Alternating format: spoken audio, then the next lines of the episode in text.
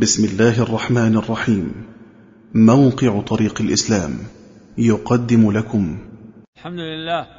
صلى الله وسلم وبارك على عبده ورسوله وعلى آله وصحبه ومن اهتدى بهداه. أما بعد فقد قال سبحانه وتعالى ألف لام ميم.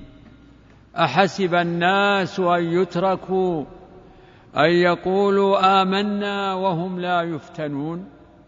ولقد فتنا الذين من قبلهم فليعلمن الله الذين صدقوا وليعلمن الكاذبين. وقال سبحانه وتعالى ونبلوكم بالشر والخير فتنة وإلينا ترجعون. إنما أموالكم وأولادكم فتنة والله عنده أجر عظيم. إن الله سبحانه وتعالى خلقنا وانزل واسكنا أسكننا في هذه الأرض لحكمة عظيمة. بل خلق هذا الوجود خلق هذا الوجود السماوات والأرض وما عليها وخلق الموت والحياة للابتلاء. ليبلوكم أيكم أحسن عملا. والفتنة أكثر ما ترد في القرآن مرادا بها الابتلاء. ونبلوكم بالشر والخير فتنة يعني ابتلاء.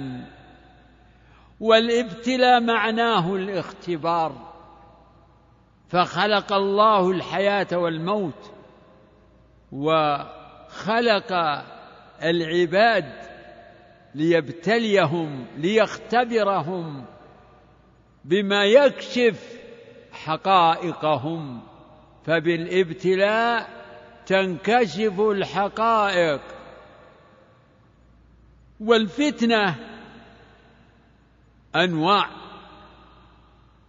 الفتنة بالخير وهي النعم وبالشر وهي المصائب. ولنبلونكم بشيء من الخوف والجوع ونقص من الأموال والأنفس والثمرات وبشر الصابرين.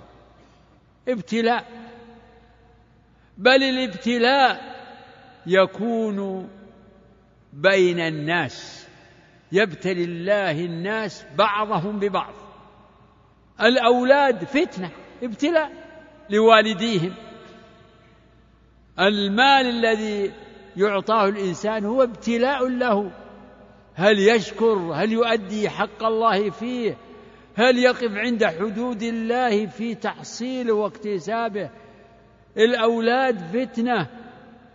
هل يقوم الوالدان بواجب التربية الصالحة نحوهم فهي لذات ومتع لكنها ابتلاء. فتكون هذه الأموال والأولاد بسوء التصرف عذابا على فريق. فلا تعجبك أموالهم ولا أولادهم إنما يريد الله ليعذبهم بها في الحياة الدنيا. تكون سبب شقاء وحسرة وعذاب عاجل وآجل. ولكن بالنسبة للمؤمن الذي يتقي الله فيما أوتي من الأهل والمال والولد تكون هذه نعما وتكون عواقبها حميدة بحسن تصرفه. فالمسلم يهمه أن يربي أولاده على آداب الإسلام وأخلاق الإسلام وعلوم الإسلام لأن هذا هو الذي يهمه. يهمه أن ينال الأجر بذلك ويهمه أن يسعدهم. فهذه الحياة هذه المرحلة هذه الدار هذه دار الابتلاء اسمها دار الابتلاء. لم نخلق لنتمتع فقط بما فيها متاع متاع هي متاع صحيح. هي متاع ولكنه متاع زائل. وفرحوا بالحياة الدنيا وما الحياة الدنيا في الآخرة إلا متاع. شيء يسير ذاهب ذاهب طال أو قصر سبحان الله والمسلم ولله الحمد يؤمن بهذا. ويعتقد هذا ويذكر هذا إلا أن هناك تفاوت في الشعور والاستحضار لهذا. فإن الغفلة تعرض لأكثر النفوس وأكثر القلوب. فعلى المسلم الذي أكرمه الله وأنعم عليه بالإسلام أن يعي ويتفطن لحكمة الله في أقداره. فكل ما يجري في هذا الوجود نؤمن بأنه بقدر الله. كل ما يجري من الأحداث ومن الخير ومن الشر ومن ومن الأمن أو الخوف أو الحروب كل ما يجري يعلم الإنسان أن هذا بقدر الله. ومن مجالات ومن صور الابتلاء ابتلاء المؤمنين بالكفار والكفار بالمؤمنين ابتلاء. فالله تعالى يبتلي المؤمنين بالكفار بأن يتسلطوا عليهم ويؤذوهم ويسعوا في ما يضرهم في دينهم ودنياهم. ثم على المسلمين أن أن يقاوموا وأن يثبتوا وأن يحذروا من كيد الأعداء الكيد الحسي بالحرب والكيد المعنوي بالغزو الذي يسمى الغزو الفكري الأخلاقي. اذا الفتنة أي الابتلاء هذه سنة الله في البشرية منذ أهبط الله آدم. أهبط الله آدم وزوجه ليبتليهم بالشيطان. قال اهبطا منها جميعا بعضكم لبعض عدو. فإما يأتينكم مني هدى فمن اتبع هداي فلا يضل ولا يشقى. لكن لما أهبط الله آدم وزوجه وقدر هذه النشأة البشرية وابتلاهم بالشيطان بإبليس وذريته ثم بجنوده من بني آدم لأن إبليس وذريته إبليس له جنود من ذريته من الجن وله جنود من بني آدم ممن أطاعوه واتبعوه وعبدوه. الكفار كلهم يعبدون الشيطان. ولو تنوعت صور عباداتهم هؤلاء يعبدون الصليب كالنصارى وآخرون يعبدون حجارة أو اشجارا وآخرون يعبدون تماثيل وأصنام وهكذا أنواع من الذين فرقوا دينهم. ولا تكونوا من المشركين. من الذين فرقوا دينهم وكانوا شيعا كل حزب بما لديهم فرحون. فالصراع بين الحق والباطل بين الرسل وأتباعهم وبين أعداء الله من الكافرين. وبين بين أولياء الله وأعداء الله من شياطين الإنس والجن. معارك معارك جارية. ابدأ بما في نفسك في صراع من داخلك. صراع من داخل. تؤثر على القلب. فيه ما يلقيه الملك من الدعوة للخير والوعد بالحق. فللقلب يعني لمتان لمة الملك ولمة الشيطان. فلمة الملك واتصال الملك بالقلب هذه مادة لحياته وصلاحه. أمر بالمعروف وتصديق بالحق ولمة الشيطان هي مادة فساد القلب.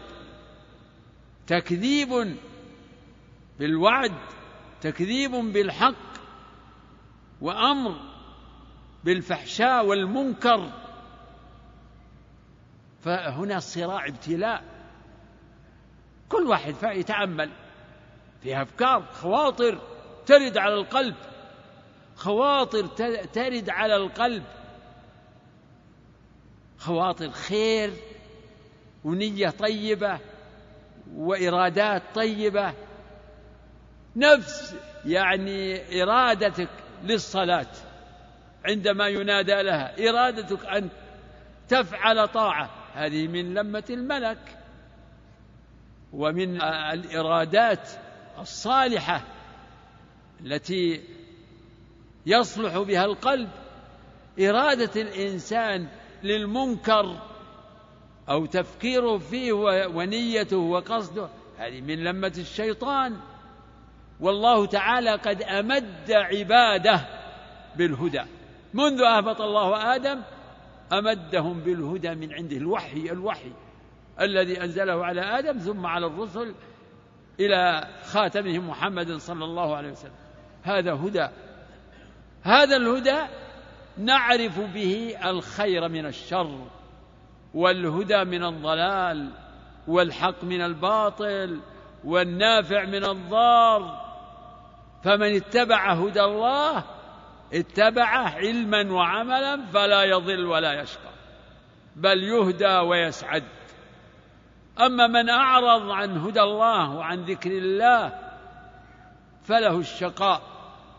في الدنيا وفي البرزخ ويوم القيامة ومن أعرض عن ذكري فإن له معيشة ضنكا ونحشره يوم القيامة أعمى. فالابتلاء أو الفتنة بأنواع من الفتن هذه سنة الله. منذ هبط آدم إلى أن يرث الله الأرض ومن عليها سنة ماضية. إنما أوجدنا الله على هذه الأرض ليبلونا. ومن جوانب الابتلاء ما أرسل به رسله من الشرائع والأوامر والنواهي من أجل أن نقوم بحق العبودية. فالله خلقنا يريد منا أن نعبده وحده لا شريك له. وما خلقت الجن والإنس إلا ليعبدون. خلقهم يريد أن يعبدوه وحده لا شريك له. وهذه الإرادة هذه بلغتها رسل الله. فرسل الله جاءوا ببيان ما يحب الله منا أن نفعله وأن نؤمن به وأن نعتقده نعم وجاءوا ببيان ما يسخطه الله ويبغضه ويكرهه من أنواع ما حرم من الكفر والفسوق والعصيان. فرسل الله جاءوا بالهدى وبالفرقان بالنور ليخرجوا الناس من الظلمات ظلمات الكفر والمعاصي والغفلة والإعراض إلى نور الإيمان والطاعة والاستقامة. هذه الغاية من إرسال الرسل. ثم الله بعد ذلك يمن على من يشاء. يضل من يشاء ويهدي من يشاء. فله الحكمة البالغة. وما أرسلنا من رسول إلا بلسان قومه ليبين لهم فيضل الله من يشاء ويهدي من يشاء وهو العزيز الحكيم. ولكن يعني هذه الفتن التي يبتلى بها الإنسان و تعترض طريقه في سيره إلى الله هذه تختلف يعني بين زمان وزمان. فإذا غلب على الناس وعلى المجتمع الخير وسلموا من كيد الأعداء كانوا يعني أقرب للسلامة والاستقامة. وإذا ظهر الشر وكثر الأشرار وتسلط الأعداء كان في ذلك فتنة. فتنة فمن الناس من يزداد بهذه الفتنة نصاعة واستقامة لثباته وجهاده. يجاهد. أم حسبتم أن تدخلوا الجنة ولما يعلم الله الذين جاهدوا منكم ويعلم الصابرين؟ فابتلاء العباد وفتنة العباد بهذه السرور وبكيد الأشرار والفجار في ابتلاء. فمن الناس من تكون له سبب هلكة يهلك ويستجيب لدعوات الشيطان وجنوده فيهلك مع الهالكين. وهذا هو الأغلب على الخلق. ومن الناس من يثبت ويعتصم بالله ويستنير بهدى الله ويلزم صراط الله. الصراط الصراط في هذه الدنيا كل في كل ركعة كل ركعة من رحمة الله بنا أن فرض علينا أن نقول في كل ركعة اهدنا الصراط المستقيم. يعني نحن على على خوف وعلى خطر من الانحراف عن الصراط. الصراط هو الطريق الطريق الواضح الطريق الفسيح الطريق المستقيم الذي يوصل يوصل سالكه إلى النجاة. وما هو هذا الصراط؟ الصراط هو دين الله هو دين الإسلام. دين الإسلام الذي لا يقبل الله من أحد دينا سواه. دين الإسلام الذي بعث الله به رسله وأعظم ذلك وأكمله ما بعث به محمدا صلى الله عليه وسلم خاتم النبيين. فقد جاء بأعظم رسالة وأعظم شريعة وأعظم دين جاء بذلك فرسالته عامة لجميع البشرية. فكل من لم يؤمن بهذا الرسول ويتبع ما جاء به كان من الهالكين المستوجبين لدخول النار والخلود فيها إذا مات على حال. شريعة خالدة باقية فإنه لا نبي بعده يجب الاستيقان بذلك أنه صلى الله عليه وسلم هو رسول الله إلى الناس أجمعين وأنه خاتم النبيين. فلا نبي بعده. فمن استقام على هذا الصراط وكذلك أوحينا إليك روحا من أمرنا ما كنت تدري ما الكتاب ولا الإيمان ولكن جعلناه نورا نهدي به من نشاء من عبادنا وإنك لتهدي وإنك لتهدي إلى صراط مستقيم. الرسول هو الهادي يعني الداعي المعلم المبين أما الهداية الاهتداء فذلك إلى الله. فالرسول وظيفته الدعوة والبيان والدلالة والإرشاد والتعليم وهكذا أتباعه على شريعته وعلى دينه. هذه مهمتهم التعليم الدعوة البيان الإرشاد.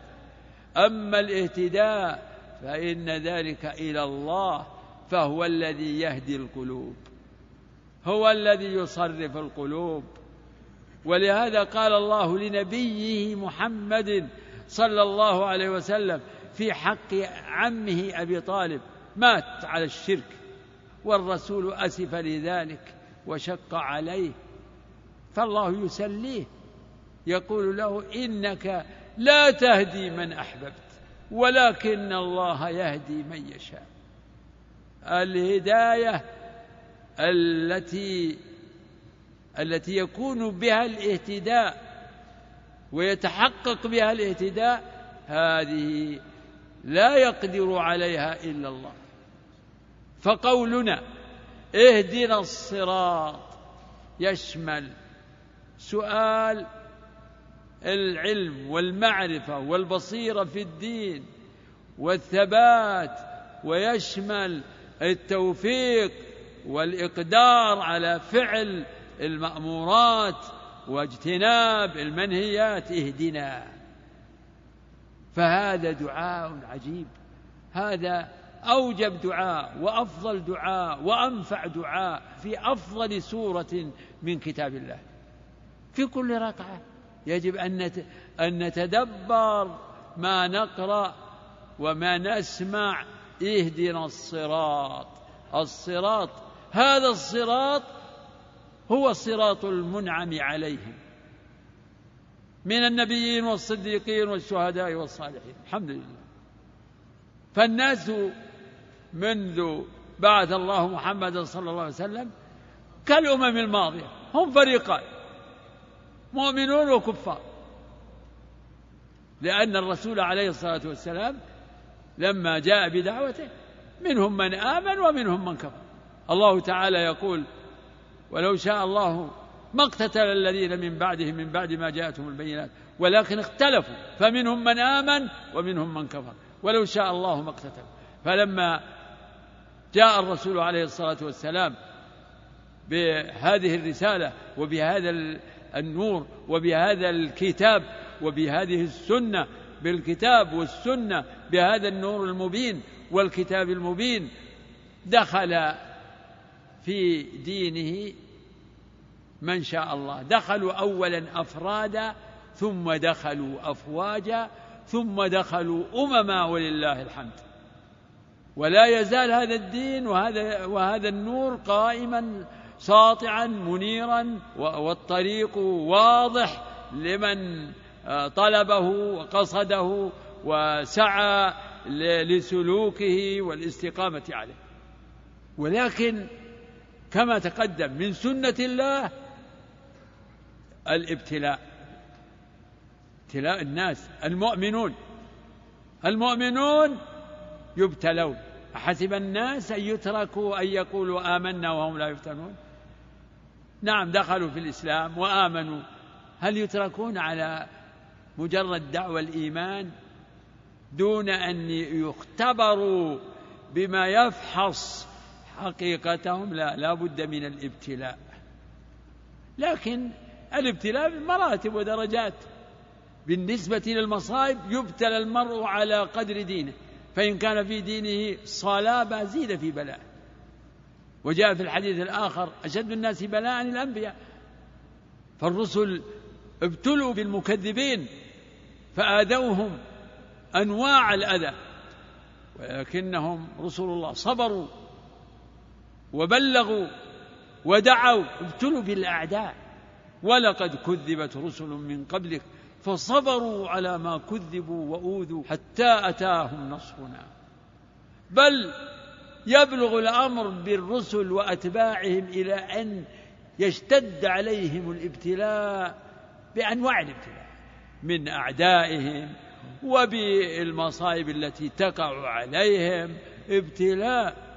أم حسبتم أن تدخلوا الجنة ولما يأتكم مثل الذين خلوا من قبلكم؟ مستهم البأساء والضراء وزلزلوا حتى يقول الرسول والذين آمنوا معه متى نصر الله؟ يستبطئون النصر. قال الله ألا إن نصر الله قريب. إذا في كل زمان فتن أنواع نعم ومصائب وشهوات وشبهات الشبهات والشهوات التي ترد على الأسماع ثم ترد على القلوب. فتعرض هذه الفتن على القلوب. كما في الحديث الصحيح تعرض الفتن على القلوب كالحصير عودا عودا تمر عليها الفتن على القلوب. فأي قلب أشرب أشربها ودخلت فيه فتنة شهوة زنا شهوة أكل حرام شهوة عدوان ظلم أو شبهات تشكك فيما جاء عن الله تشكك في عقائد الإسلام. شبهات هذه الشهوات وهذه الشبهات يلقي بها الشيطان على القلب. وتكون كثيرا من الأحيان ترد هذه على ألسن من جنود الشيطان من الكفار والمنافقين ومن تأثر بهم من فسقة المسلمين. فتن شهوات. هذا العصر ليس له نظير من العصور الماضية من حيث ما حفل به من الفتن فتن الشهوات وفتن الشبهات. سبحان الله هذا العصر لعلنا نقول هو يعني أعظم ما كانت هذه الفتن. فتن الشهوات وفتن الشبهات. وأستطيع أقول إن أم هذه الفتن الجارية الآن أمها التي تجمعها وهي وهي المصدر لكل هذه الفتن فتن العصر. كان يعني الموضوع حول موقف المسلم من الفتن المعاصرة يعني الفتن الحاضرة الجارية التي نتعرض لها الآن ويتعرض لها المسلمون في أصقاع الدنيا. أمها وجامعتها هي الحضارة الغربية. هذه أم الفتن المعاصرة. هكذا لا بد أن نفهمها هكذا. هي أم الفتن المعاصرة. هذه الحضارة المشتمله على على الكشوف والمخترعات الهائلة الباهرة. هذه الحضارة التي يعني شملت جميع وسائل الحياة. سبحان الله جرت على يد من؟ على يد المسلمين؟ لا جرت على يد الكفار. وتفوقوا فيها تفوقا هائلا. الفتنة الكبرى الآن هو أن الكفار أوجبت لهم هذا هذا التفوق أوجب لهم غرورا وطغيانا واستكبارا وزيادة في الكفر. كثير من الكفار ما يؤمنون بوجود الله. ما فيه خلاص. ما فيه إله ولا خالق ولا مدبر لهذا العالم. كفر ما بعده كفر ولو كانوا يقولون إنهم نصارى أو يهود أوجبت لهم زيادة الكفر والتمادي في الكفر ونسيان ذكر الله والبعد عنه. لا يؤمنون بالله حتى يذكرون. أصل ما يؤمنون بالله. هذه الحضارة الهائلة هائلة. تعمل هذا الذي أنتم الآن نتمتع به هو من نعم الله علينا وهي ابتلاء. نفس هذه المتع التي نتمتع بها. الجوال معك هو فتنة. الكهرباء هذه التي نستضيء بها فتنة. من النعم. هي نعم وهي فتنة. هذا الجوال من الناس من يستعين به على الخير. والأمور النافعة والأمور العادية وفي شؤون الحياة المباحة على الأقل. وآخرون يستعينون به على الفجور وعلى العدوان. أليس يستعين به السراق وقطاع الطريق والفجار وطلاب الفواحش؟ هذا الجوال الآن صار وسيلة تخدم. تخدم الفاجر والكافر والفاسق في أغراضه الخسيسة ويخدم العبد الصالح المؤمن. كم؟ ما شاء الله فيها الرسائل المفيدة والرسائل القيمة من فتاوى لمعروفين بالعلم ومن رسائل فيها تذكير ووعظ وتحذير من من من المهتمين بالدعوة والاحتساب استعرض مر على كل وسائل الحياة هذه تجد فيها الابتلاء. ابتلاء عظيم فتنة الزمان. هذه نعم وهي كل النعم كما يقال ذو حدين. يمكن المال المال هو فتنة وهو ذو حدين. نعم المال الصالح للرجل الصالح.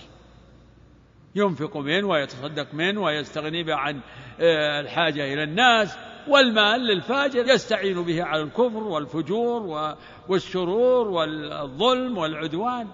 واعتبر هذا الكلام في كل ما تتمتع به من من هذه النعم. الطائرات ناس يركبونها للحج والعمرة والزيارة والتعليم والنفع والإفادة وفي الأمور العادية من تجارة ومن زيارة. وآخرون مكنتهم من الوصول إلى مآرب خبيثة يصلون بها إلى بلاد العهر والفجور والشرور ويتمكنون بها من بلوغ أمانيهم وشهواتهم. هذا بلاء. الحضارة بشكل إجمالي هي أم الفتن المعاصرة. اعتبروها هكذا الحضارة. ومن آثارها السيئة أنها أوجبت لكثير من المسلمين الاغترار والانبهار والإعجاب بالكفار. يعني المسلمون اللي ما عندهم بصيرة كافية ولا عندهم استشعار لحكمة الله في أقداره ولا عندهم آه، تدبر لآثار هذه الحضارة وأخطارها وأضرارها يعني صاروا يعجبون بالكفار إعجاب. ويجرون وراءهم. لكن من المؤسف أن كثير من المسلمين إنما جار الكفار في ما لا خير فيه. يعني خذ على سبيل المثال إن شئت مجاراة الكفار في أمور هي ضارة غير نافعة. يعني مثلا الاختلاط. لماذا الآن في دعاة للاختلاط في هذه البلاد الطيبة؟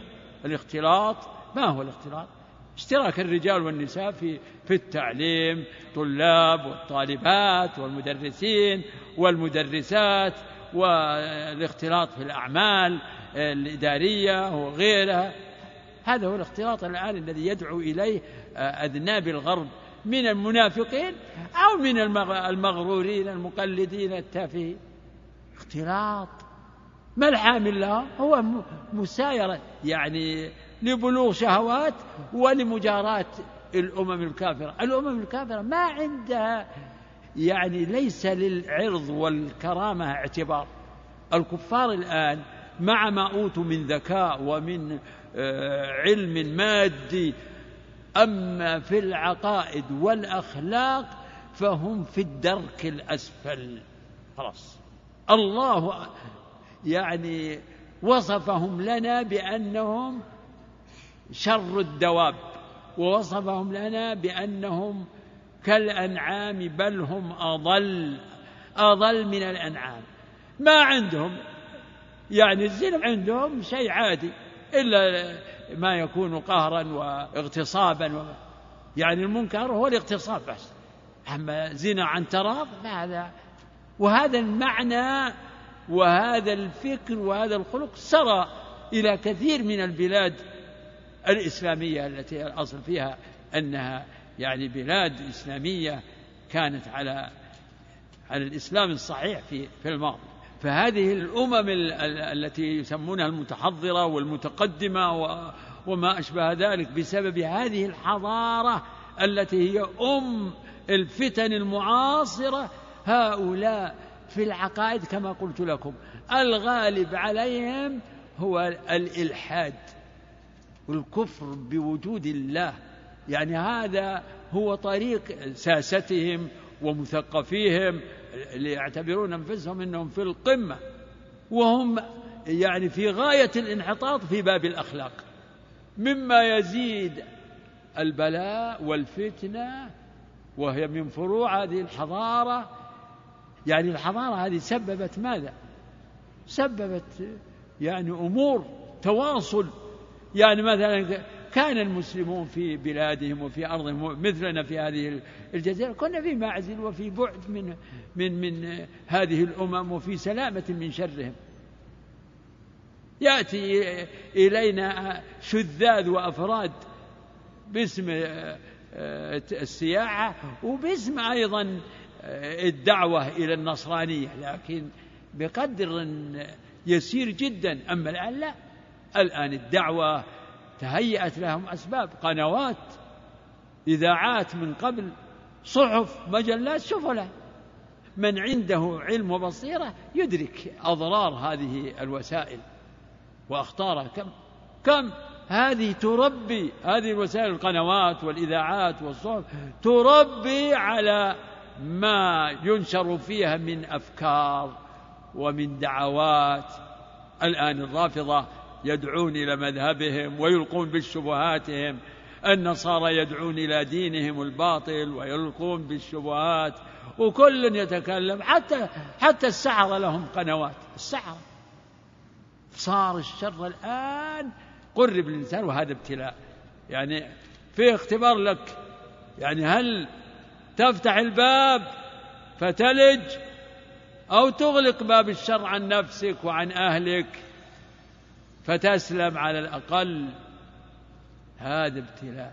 هذه الفتن الحمد لله دائما موقف المسلم من الفتن يعني الموقف الذي فيه السلامة والنجاة هو الاعتصام بهدى الله الاعتصام بكتاب الله وسنة رسوله. وكيف يكون الاعتصام بكتاب الله؟ الاعتصام بكتاب الله يكون بامتثال ما أمر الله به ورسوله. واجتناب ما نهى الله عنه ورسوله. وهذا يتضمن اجتناب المحرمات وكل ما يجر إليها وأداء الواجبات والأخذ بكل ما يعين عليها. هكذا. فهذا هو الموقف. الموقف يعني محدد بكلام موجز.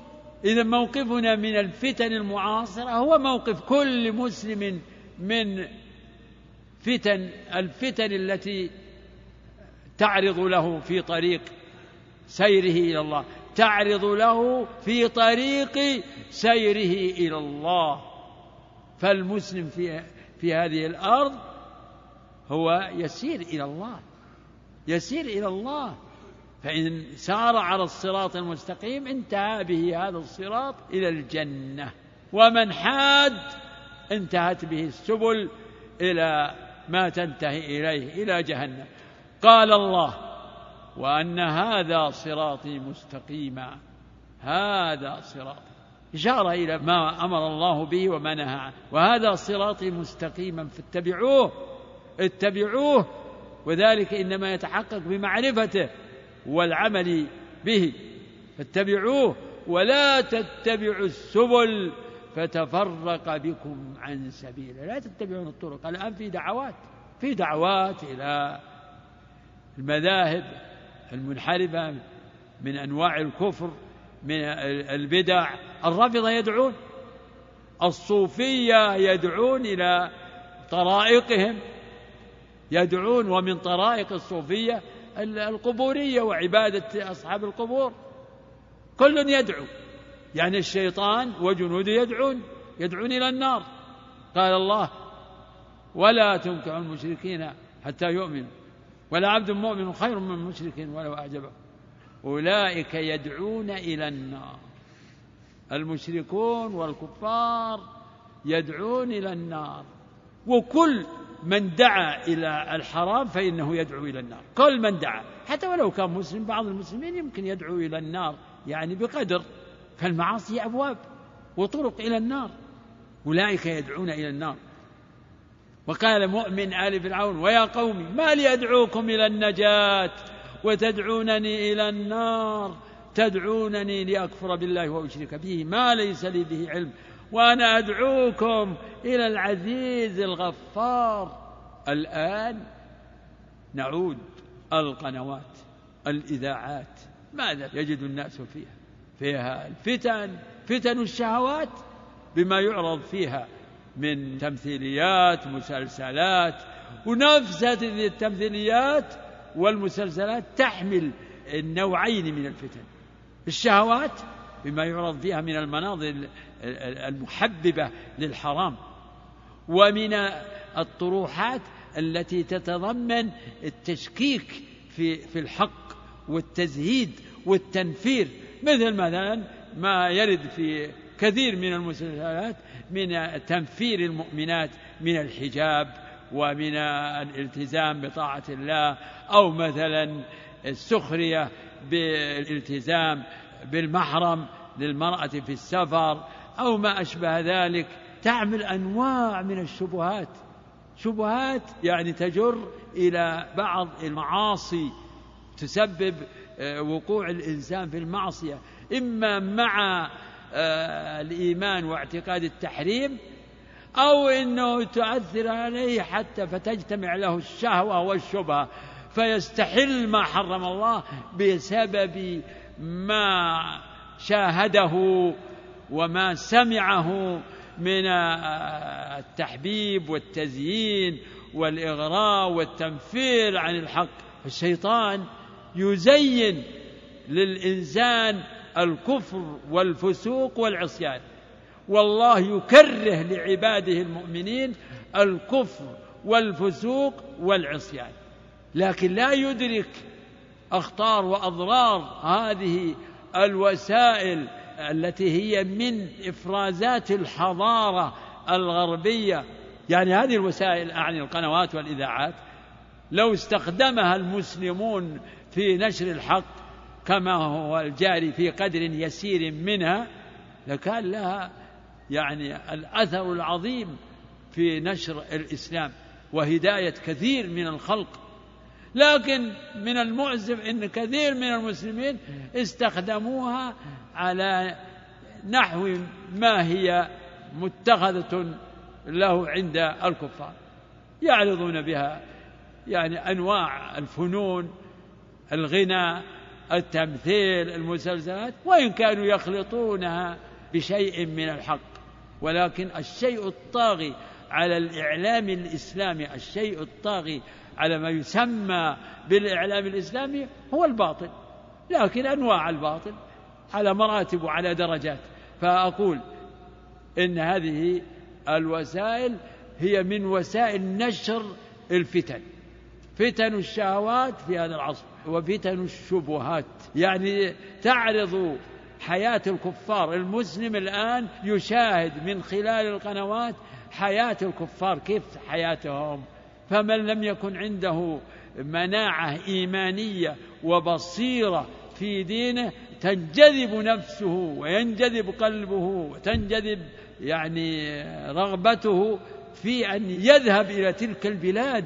ليتنفس الحرية لأن الدين فيه في عبودية. فضعيف العلم والبصيرة والإيمان إذا شاهد حياة الكفار وفي نفسه تضطرب أو تضطرم الشهوات تتوق نفسه إلى إلى الإنفلات.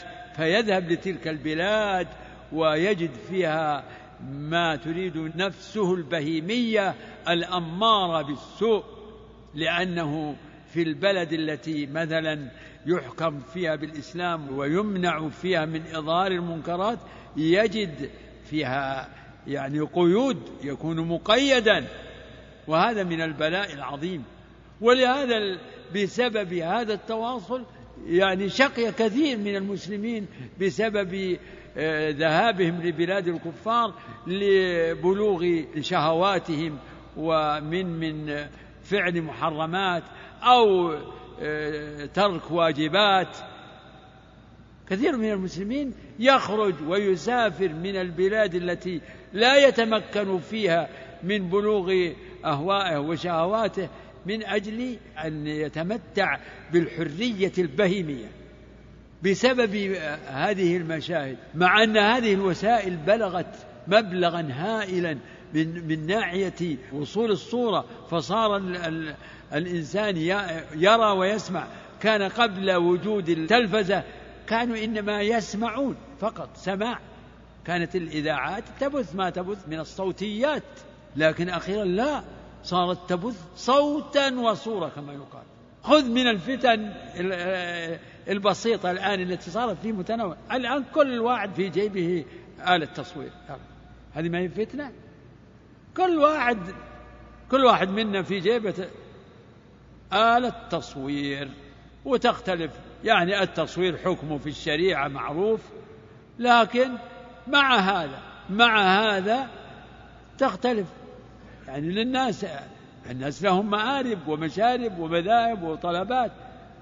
فإذا كان في يد كل واحد آلة تصوير ما حال مثلا امرأة تدخل في في عرس ومعها ذلك الجوال وهي يعني ليس لها أمانة ولا ديانة تمنعها إنها ستصور ولهذا الناس يحاذرون أصبحوا لا يأمنون على حرماتهم وعوراتهم ونسائهم في في محافل الأعراس لا يأمنون. بل في من يصور الحفل بفيلم فيلم فيديو مثلا فيروجه. هذه أخطار عظيمة. هذه من الفتن. فالواجب على المسلم أن يحذر يبدأ بنفسه بخلاص نفسه وبخلاص أولاده وأهله ونسائه. يجتهد في صيانتهم وتبصيرهم وتحذيرهم و ويجنبهم.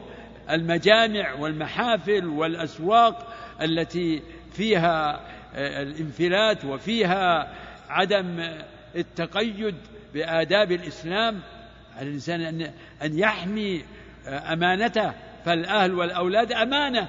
عليك أن تحفظ هذه الأمانة.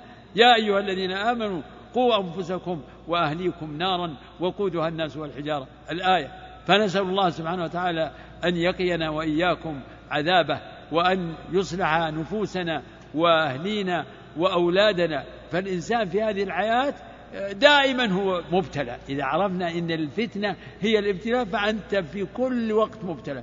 مبتلى بالنعم هل تشكر أو تكفر؟ بالمصائب هل تصبر أو تجزع؟